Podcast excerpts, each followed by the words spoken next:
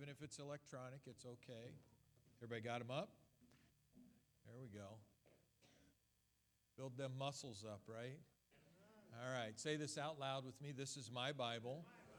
I am what it says I am. I have what it says I have.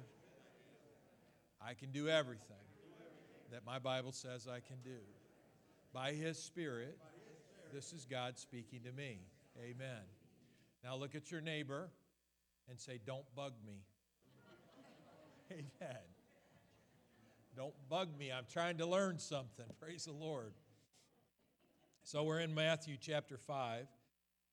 Have you enjoyed this series on the Beatitudes? I definitely have, um, and uh, just thoroughly have enjoyed it. I want to encourage you as well that tonight uh, at seven o'clock we'll be online doing our, um, our daily uh, time of uh, kind of our prayer thought that we do every Um, every evening. I think I missed one evening because we had to be at something, but um, we'll be doing that tonight. Um, we're at day seventeen in our fast, so moving right along. Amen? Amen. And uh, so I hope you'll join me tonight on Facebook if you have Facebook, and uh, we'll be doing that t- tonight.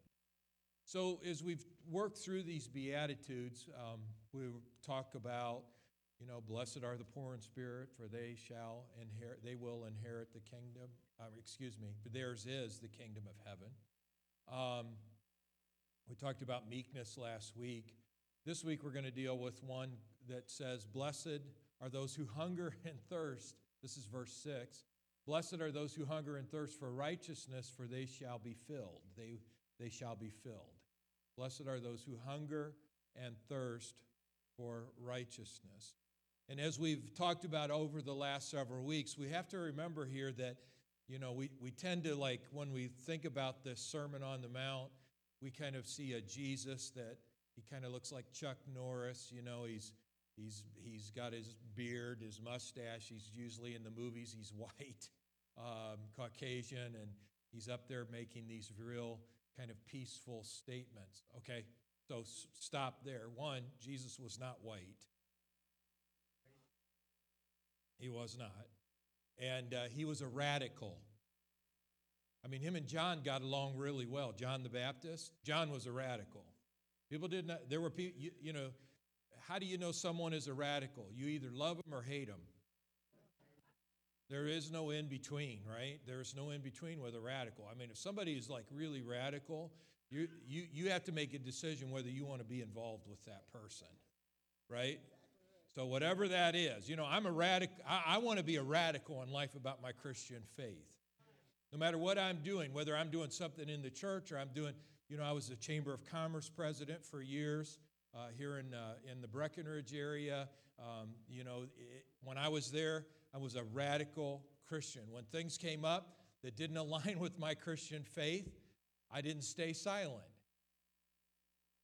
Amen. I didn't just sit there and go, well, you know, let's just not make any waves. Radicals make waves. Amen. Amen. When I was in college, I was a radical. One, when I lived for the devil, I was radical for the devil. I didn't care what you thought or anybody else thought. I was doing as much drugs, as much drinking, as much fooling around as I could. I did not care whether you liked it. If you didn't like it, too bad. I don't need you. I was radical. When I became a Christian, and I mean really got serious about it, I became a radical Christian.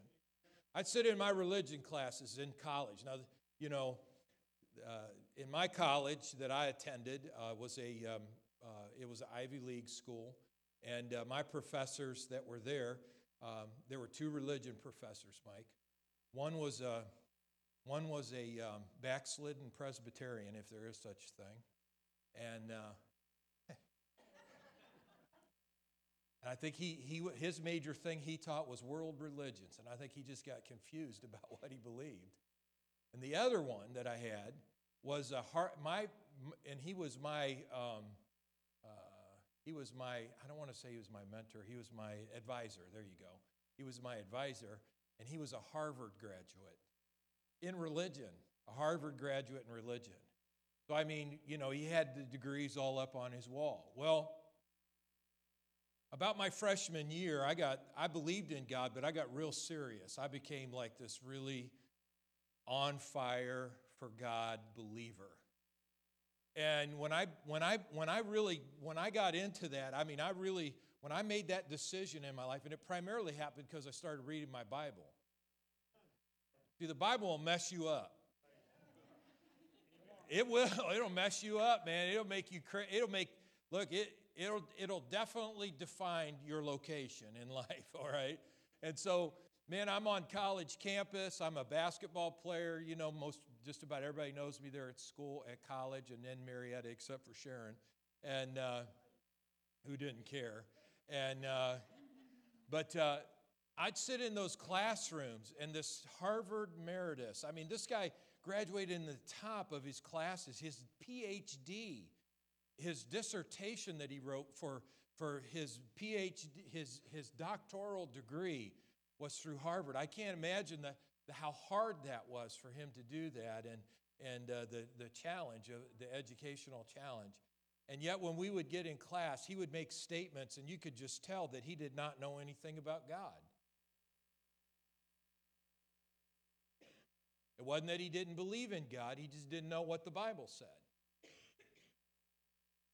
So, me being the big mouth person that I am, radically saved, I'm tired of living like a sinner my life, living defeated, living bound up with every addiction you can think of. I'm in the class, and I decide to challenge the professor. See, radicals challenge life. Now, I wasn't, you know, I was young and dumb, so I didn't, you know, I didn't handle myself in a in a good ethical way. I mean, I got like, like he said something I didn't like, I raised my hand, and then I would challenge him in front of the class, and then everybody in the class would agree with me, and then he'd get mad, and then we'd have a discussion after class.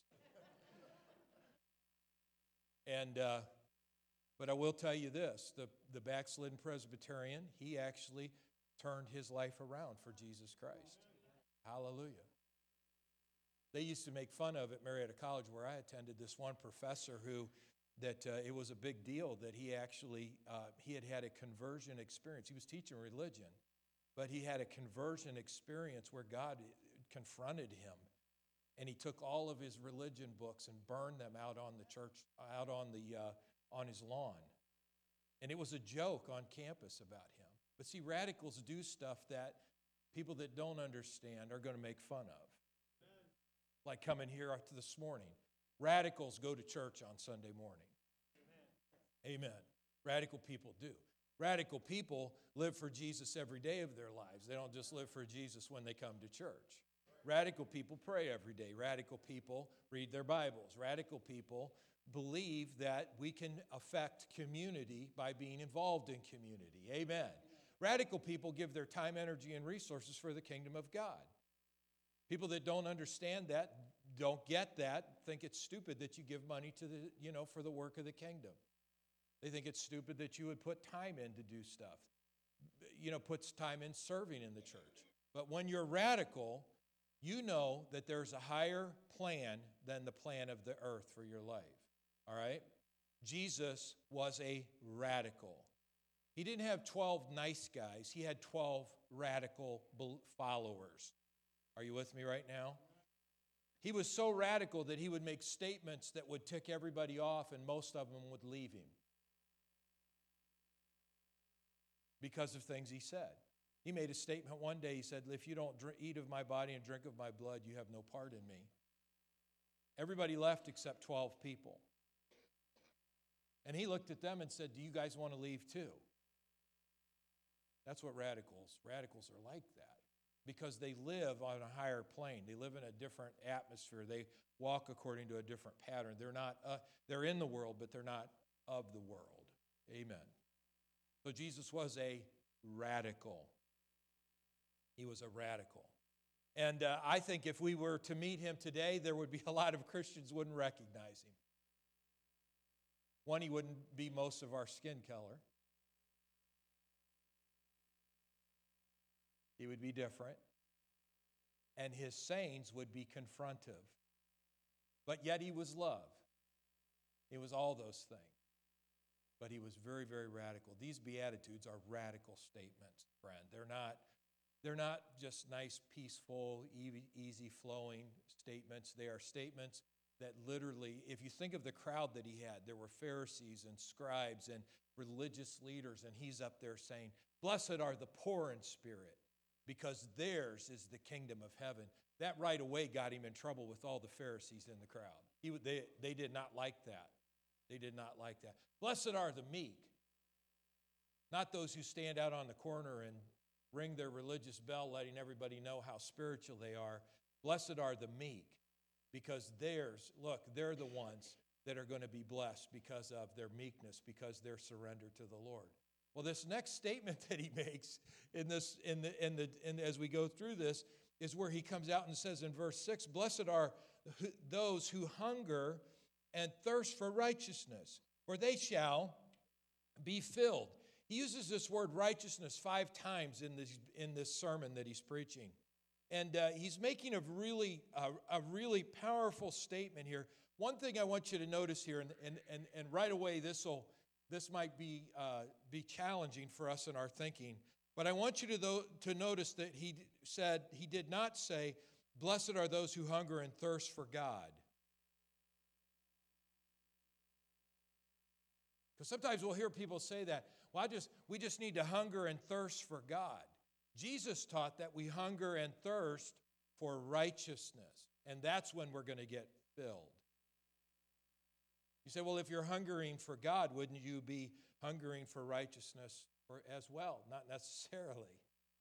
Because, see, righteousness is an interesting word, because righteousness that's used in this context and is used many times throughout the Scriptures, it deals with two things. It deals with two aspects of righteousness. The two aspects of righteousness are your, your position and your practice, if you want to write that down. Righteousness has to do with your position and your practice, okay? So when we talk about righteousness, it's not just that I'm in the right position with God. It's also that I'm practicing the right things in this life, okay? So, you know, I grew up, there, there are three aspects of righteousness that, that we're all familiar with. One is the traditional one, which says there's none righteous, no, not one. Nobody can be good enough. Nobody's good enough. You just can't be. We're all worms. We're all useless. We've all heard, most of us have lived under all of that. That's the traditional idea.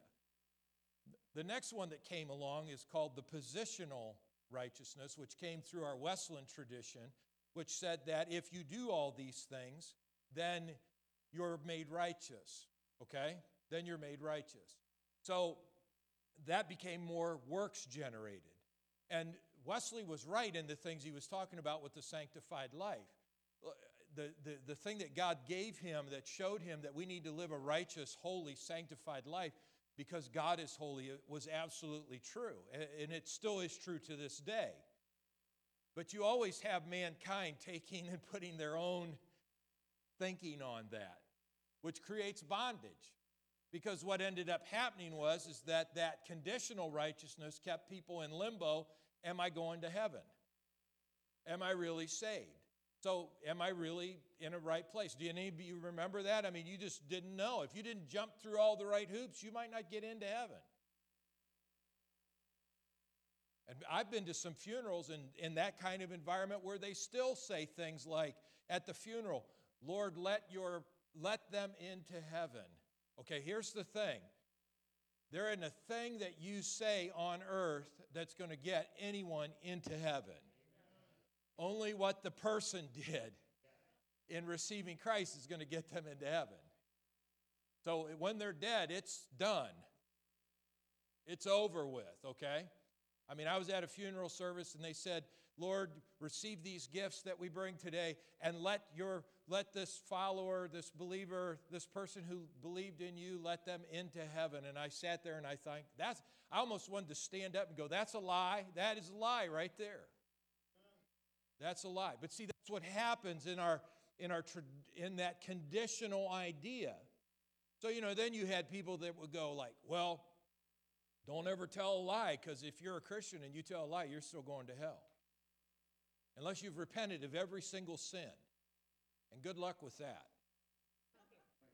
I like what the Bible says. If we confess our sins, he's faithful and just to forgive us our sins. Now watch this. And this is in First John one nine. And cleanse us from all unrighteousness. So whatever I forgot to mention, God, now because of the attitude of my heart, is letting that go. He's removing the unrighteousness from my life. And aren't you glad for it? Because, man, look, I got too much stuff in my history and my past that I, I would be spending the rest of my life confessing everything I did wrong, and then I'm still going to forget some things. Amen. So here we have this, this traditional idea. Nobody can be righteous. God's deciding who's righteous. God's deciding who he's letting in. You have a lot of the uh, Calvinistic type teaching that does that, that God's picking and choosing who he's letting in. Doesn't really matter what we do. Then you have this whole, the Wesleyan idea that exists, which actually goes back even further to Augustine and some of the others. That's not what they meant, but that's what man turned it into, okay? And uh, you end up with this, you end up with these two ideas being the predominant Christian idea that people have, the traditional and the conditional. But the the the, the valid one, to me, which has such great power, is not the traditional or the conditional, but the positional righteousness, which says this, that you are righteous because of what Jesus did for you. So when you're in Christ, you're made righteous. When you're in Christ, you're made righteous. Is everybody with me right now? When you're in Christ, you're made righteous. Second Corinthians five twenty-one says, he made him who knew no sin to become sin on our behalf, that we could become the righteousness of God in Christ Jesus. Now, you are today the righteousness of God in Christ Jesus as you have received Christ. But, let me add this. As much as you allow Jesus to have control of your life will determine how much that righteousness will affect your life. Here's what that means. That you can have received Christ and his righteousness and live defeated the rest of your life. Or you can let what's in you get on you. You let what's in you get on you and change your world. See, that's the difference. In that positional, you know, I grew up under that traditional and conditional righteousness. That's what I learned. I didn't want, I could never feel like I ever, I never really felt clean. I never felt like I was past my past. I still felt bound up by my failures and disappointments and all the hidden stuff that was going on in my life. I never felt free from it. Jesus makes this statement in saying that blessed are those who hunger and thirst for righteousness, for they shall be filled. What he's saying to you and I is, is that, look, blessed are those who hunger and thirst for a righteousness that's exemplified in their lives, a righteousness that goes just beyond belief, but in action. Beyond belief into action. How has righteousness affected your life? How has righteousness affected your everything that you have, that your hands are on, that you have to do with?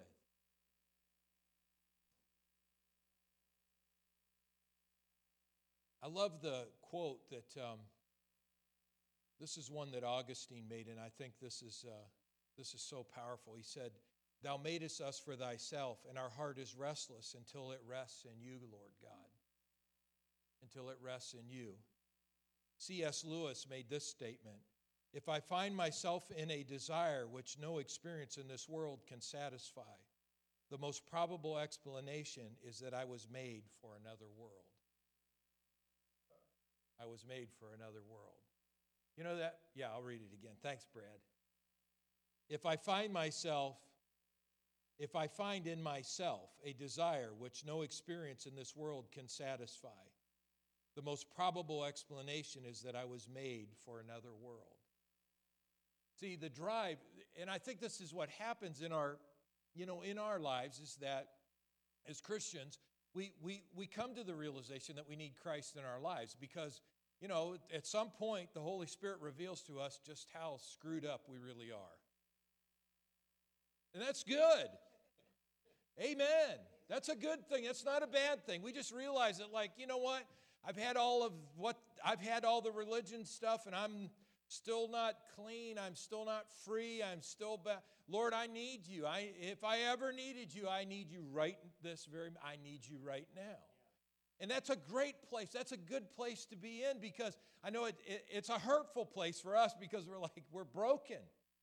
But it's in that brokenness, that meekness, that humility, that, that that's where we really begin to receive what Christ has for us. You know, when we're not teachable, we're not teachable. And if we're not teachable, our lives will not change. I love the quote. I, I was talking with somebody about it the other day. Uh, there's a there's a great, um, I think it was Aristotle that said it, but he said that when the student is ready, the teacher will appear. When the student is ready, the teacher will appear. And see, you know, we want, if we just want God to teach us from what we already want to do, that isn't going to work. What God wants to do is come in and, and basically take what we already think is right, get us to a place where we go, okay, I'm wrong, you're right, and then take us to a place where we're walking in His rightness. Where we're walking in it. And that's what we're to hunger and thirst after. See, you know, if I had come in here this morning and said, oh, man, let's just hunger and thirst after God. Oh, let's just hunger. Oh, God, we're just so hungry and we're thirsty for you. Well, that's great in that moment. But does that transform our lives? Does that change what we do? You know, uh, I, I'll tell you, you know, and for many people, it's just like in the Old Testament. You know, they, they, they, the, the Old Testament here, they get all excited. They bring the Ark of the Covenant back. You know, it's back where it belongs. And there's a great ruckus that takes place in the camp. I mean, people are fired up. God is with us. God's presence, His, His, His tabernacle is back in place. And, oh, look at all this. And, in fact, it says it, the, the, the enemies hear the ruckus going on with all the Israelites, and they say, God is in their camp. Next day, they get whooped. Not the enemy. The enemy whoops God's people terribly, because though the righteous one may have been in the camp, his righteousness was not affecting those that were there. Just because God is somewhere doesn't mean you live in victory.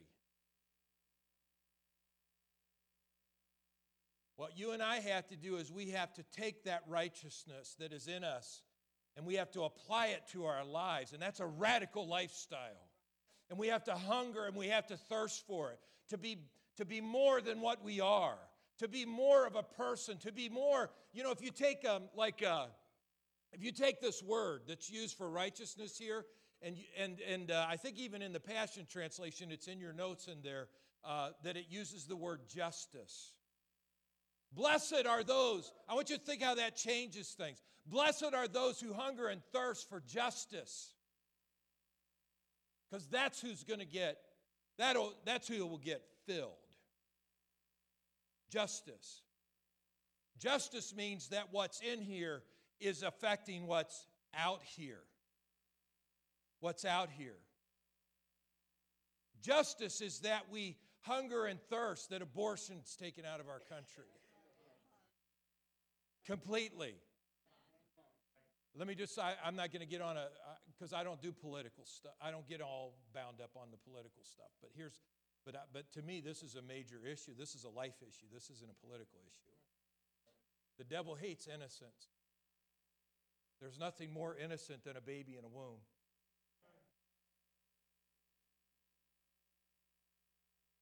There is nothing more innocent and pure than a baby, that potential, that life that is there in that womb, protected within its mother. There's nothing. Now, justice says that I will stand up for the unborn.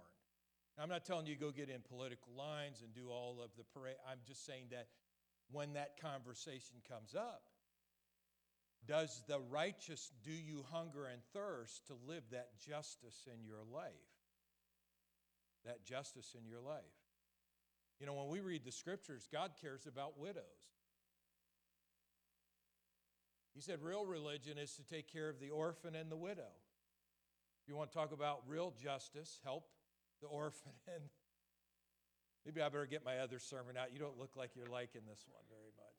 But look, it, it, my point is this, is what's in us has to become more than something that's in us. You know, we're not like, we're, we're not little Jack Horner sitting in a corner and we pull, you know, stick our thumb in the pie and pull it out with a plum on it and go, what a good boy am I? That's not what righteousness is about, that we can all go around, well, I'm the righteousness of God in Christ Jesus. And how is that? So our response is, well, and how is that affecting your world?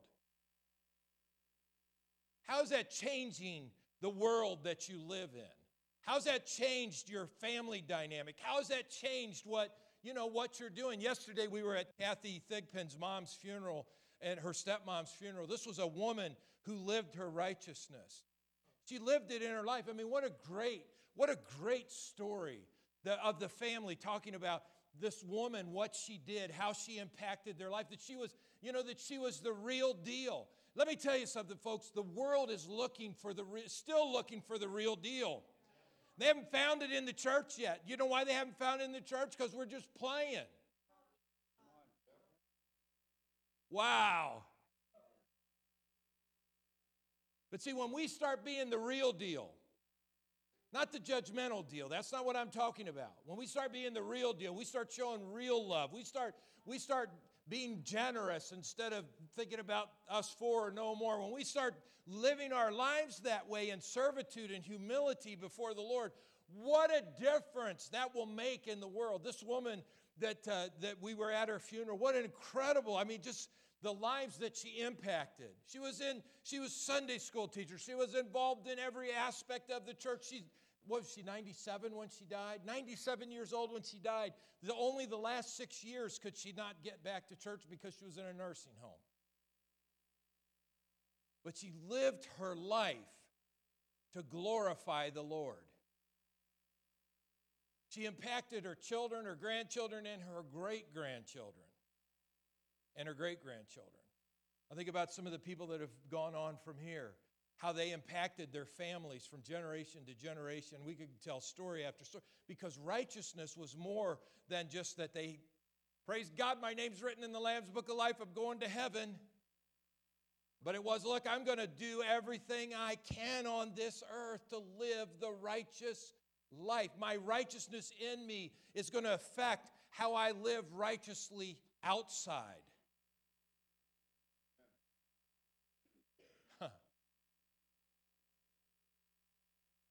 I mean, you know, uh, I'll, I'll just use a couple of, of examples here.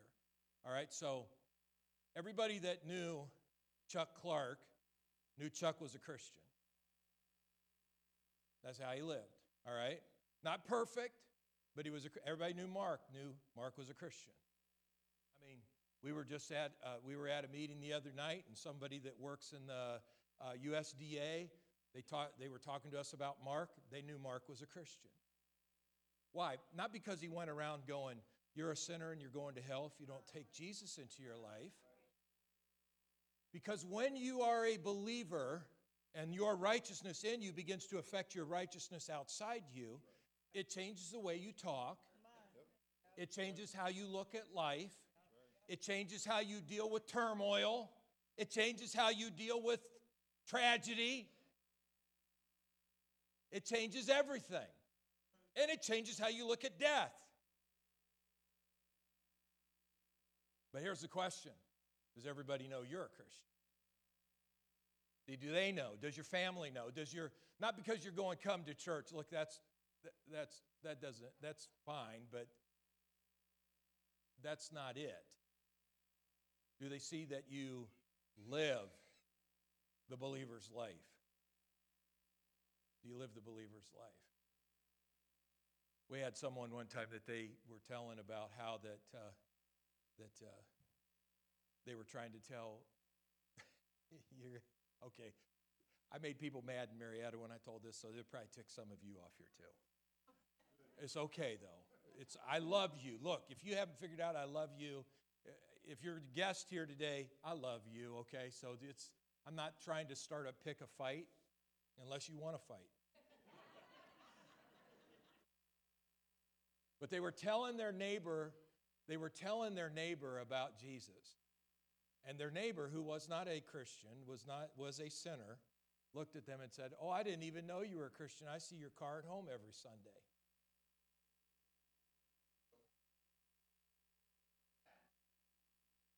I'll just kind of let that kind of wave through here. Now look, now, now listen to me. Does going to church make it that you're a Christian? No. But what do sinners figure Christians do? What do they think you do? They think you go to church. They think you pray. They think you read your Bible. They think you say grace over your meals. You'd be amazed at the people that have watched whenever we've been out to dinner that will come up and say, well, we we were watching to see if you were going to pray over your food. No, that's true. That, that's happened more than once. More than once.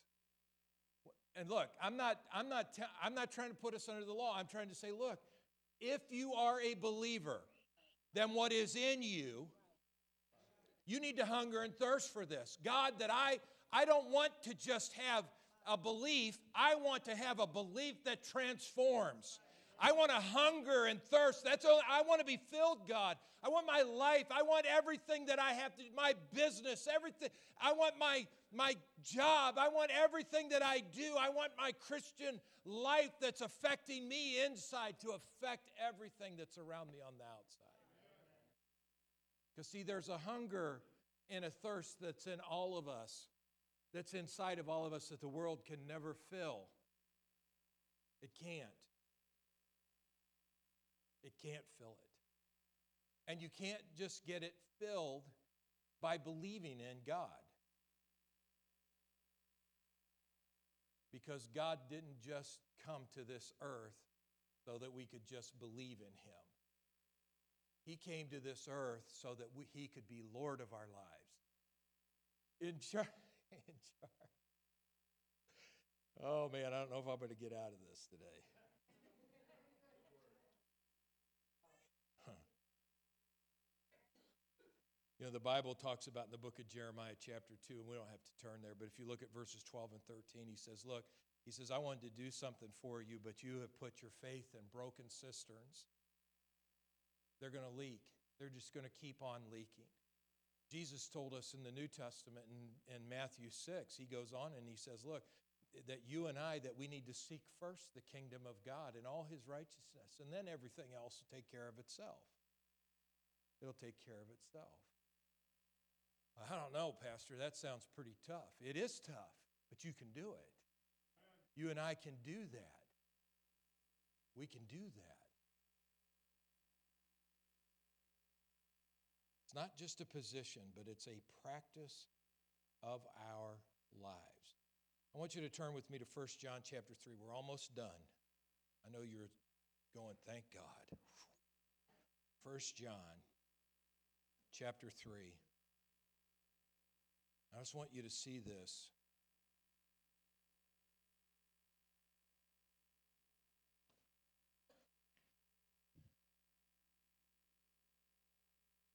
First John three ten.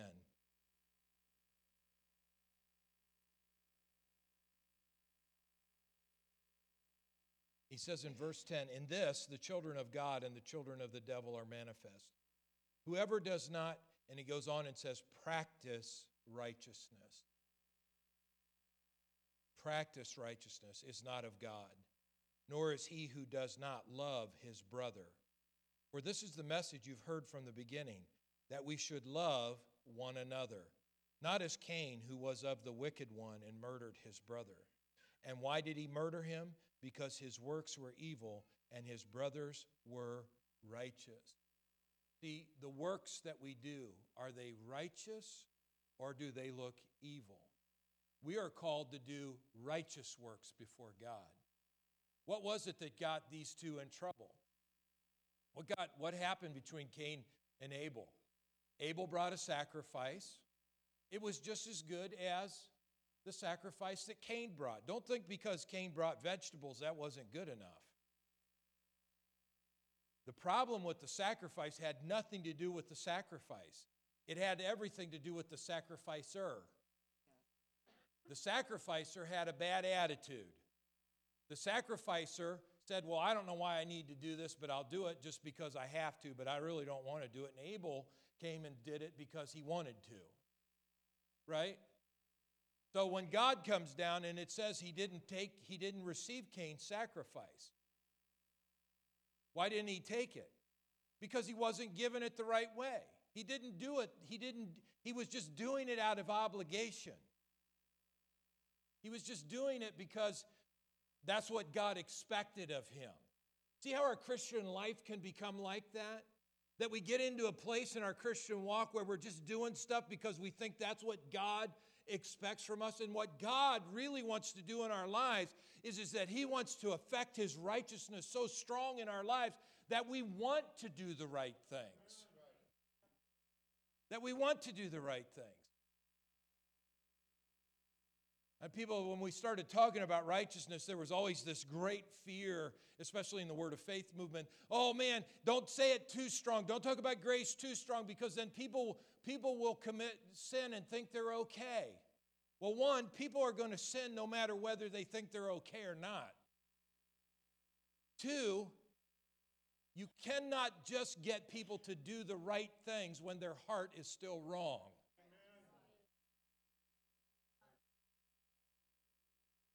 We're spending a lot of time in our world right now trying to affect what people do. What needs to change is the hearts of people. Can you say amen? It's the heart issue. That's where it really is at. That's how we need to pray, is for heart change. Heart change in our politicians. Heart change in our nation. Heart change in our world. Or we're just going to end up with, we'll do good for a while. Everybody here can do good for a while. Look at your neighbor and say, I know you can do good for a while.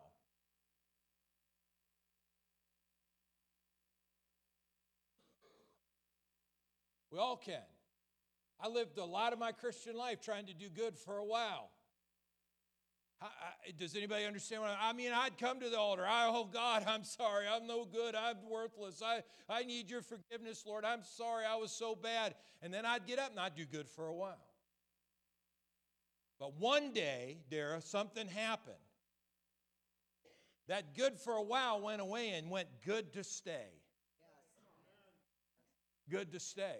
Because that's where righteousness now became more than just something internal, but it became the externality of my life, that I began to do things that were righteous in life. I began to, look, I wasn't like just thinking about, you know, um, I'd sit in church and I'd think about, oh my gosh, all the stuff I got to give up. This preacher, he's, ta- you know, he's talking about, I want to, I, I mean, you got to give up the, the drinking, you got to give up the doping, you got to give up the immorality. And I'm listening to all that. I'm going, man, I don't know. And he's saying, well, you're going to hell if you don't.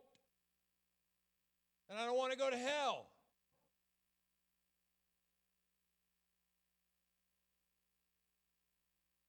So where am I going? Down to the altar.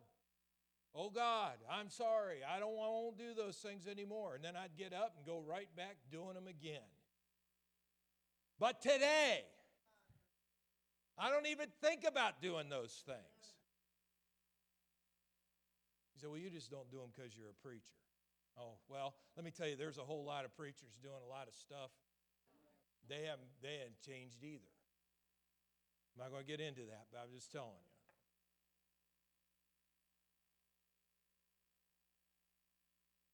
There is a lot of alcoholism among preachers. I had a great, it was a great, had the biggest church in our area in Marietta, the biggest. Privately was telling people that if he could go out on his boat and smoke weed, he knows that he would hear from God. You know, I just, I can't find that in the Bible anywhere. I mean, I see where Sarah lit off a camel, but I don't see any place where, or Rachel or whoever it was. But I, I don't see any place where it says, and they shall be filled as they smoke weed. Whew, I got a revelation. Yeah. Oh, man, transformation. Those who hunger and thirst for righteousness.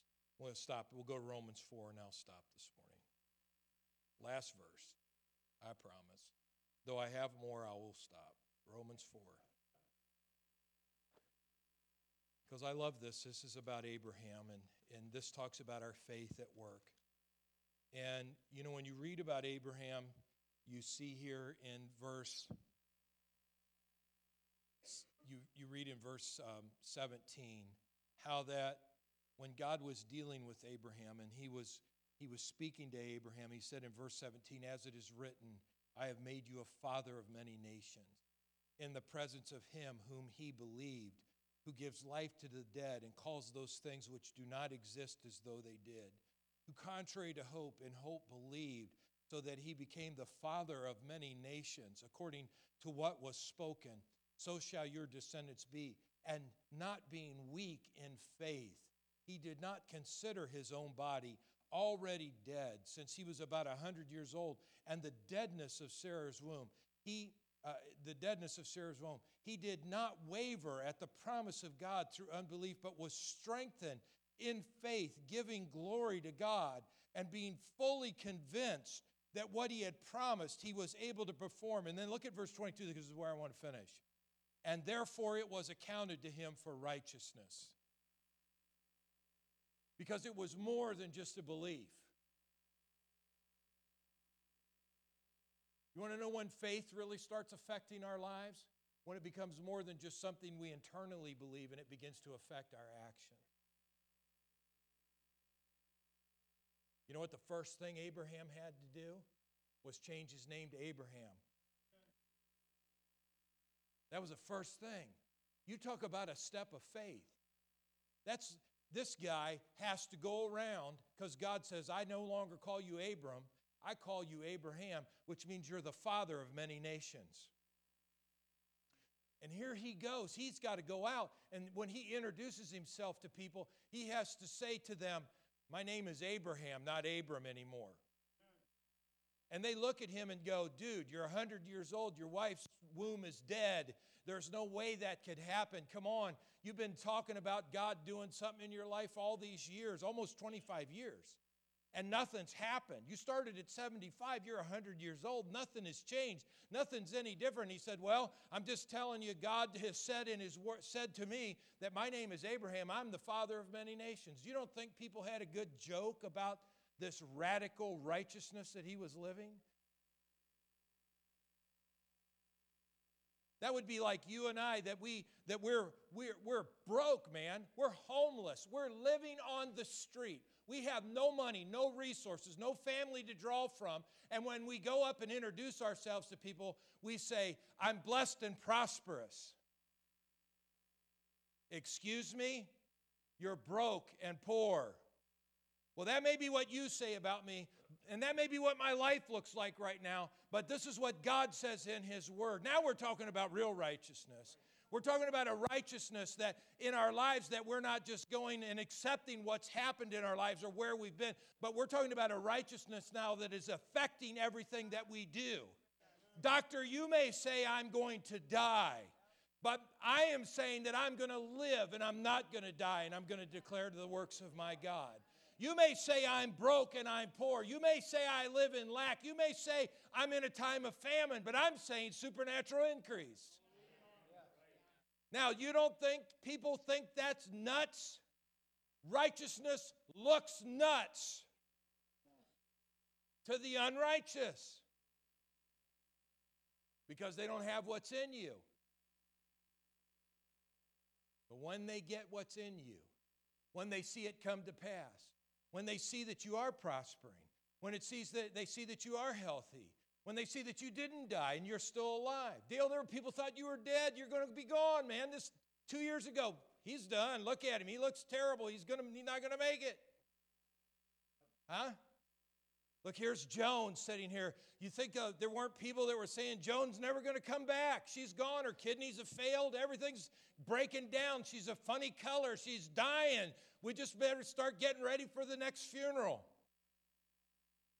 But Joan, and thank God her daughters, would not let people come into the room and say crazy stuff over her. We went in. We said, you're going to live. You're not going to die. And she'd blink her eyes or shake squeeze our hand if she had tubes down her throat. And you know what? Everything that the devil meant for harm is turning for good. Because that's righteousness in you that's beginning to manifest on the, a righteousness that is outside of you. And that is what we have to hunger. Do you see how when Jesus said this, this was so, oh my goodness, this was, this was so radical to the people there. Because he's telling them, look, it's not good enough you got it in you. You got to have it in you, on you too. And it's not good enough that you got it on you, Pharisee. You got to have it in you too. So you got to have them both. You can't have one without the other. You got to have both sides of it. You got to have the position, and you've got to have the lifestyle that matches the position that you're in. Listen, you're a child of God. You're an almighty child of God in this earth because you got a great God in your life. Greater is he that is in you than he that is in the world. Can you say amen? Amen. Stand up with me if you would. Amen. Well, I preach myself happy. It's always good when the sermon's over if the pastor's happy, right? Thank you, Lord. Hallelujah. Every time you come up for prayer, you're making a declaration of righteousness in your life. I want you to think about that. You're not just coming up here to see what's going to happen. You're coming up here to say, this is what I want to have happen. How powerful is that? Because, see, that's the righteousness in you manifesting on it. Now, whether you're getting someone to pray with you, hey, there's power in agreement, man. Get people that can get in agreement with you.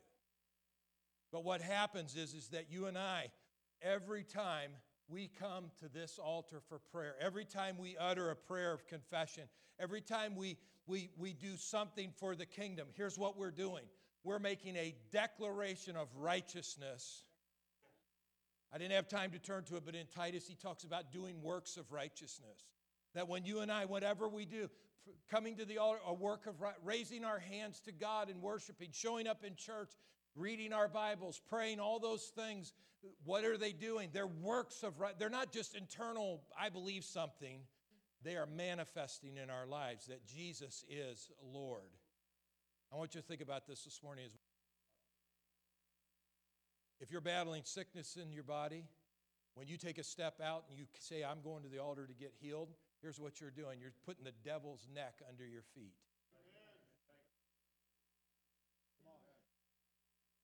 That's righteousness.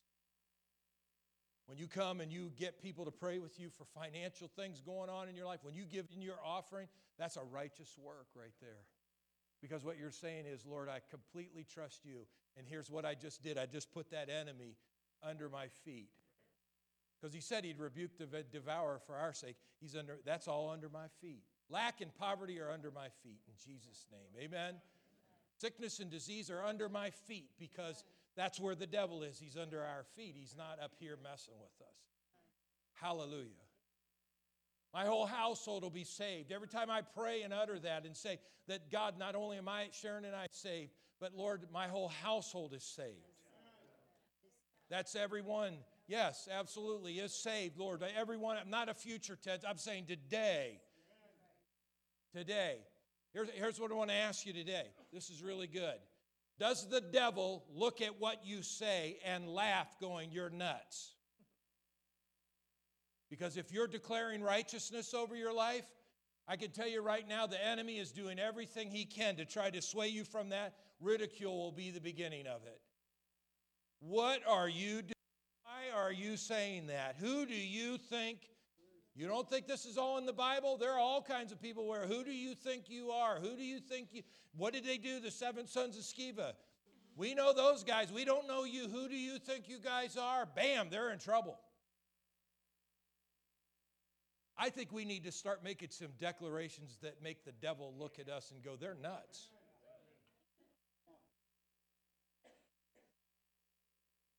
Hallelujah. Hallelujah. Hallelujah. Thank you, Lord Jesus. I just want to know, are you ready to put the devil under your feet? Whatever that battle that you're in right now. I get battles, man. I understand it. But I also know this, and this is the victory that overcome, according to First John five four. This is the victory that overcomes the world, even our faith. First John five fourteen, fifteen. This is the confidence we have in him if we ask anything according to his will, which is his word, that he hears us. And if we know that he hears us, then we know we have the petition that we have desired of him. That's why we have altar workers up here, because these, if you don't know if it's his will, they know it's his will. And so they'll come in agreement with you in righteousness, and miracles will happen. So I'm just going to ask our altar workers to come right now.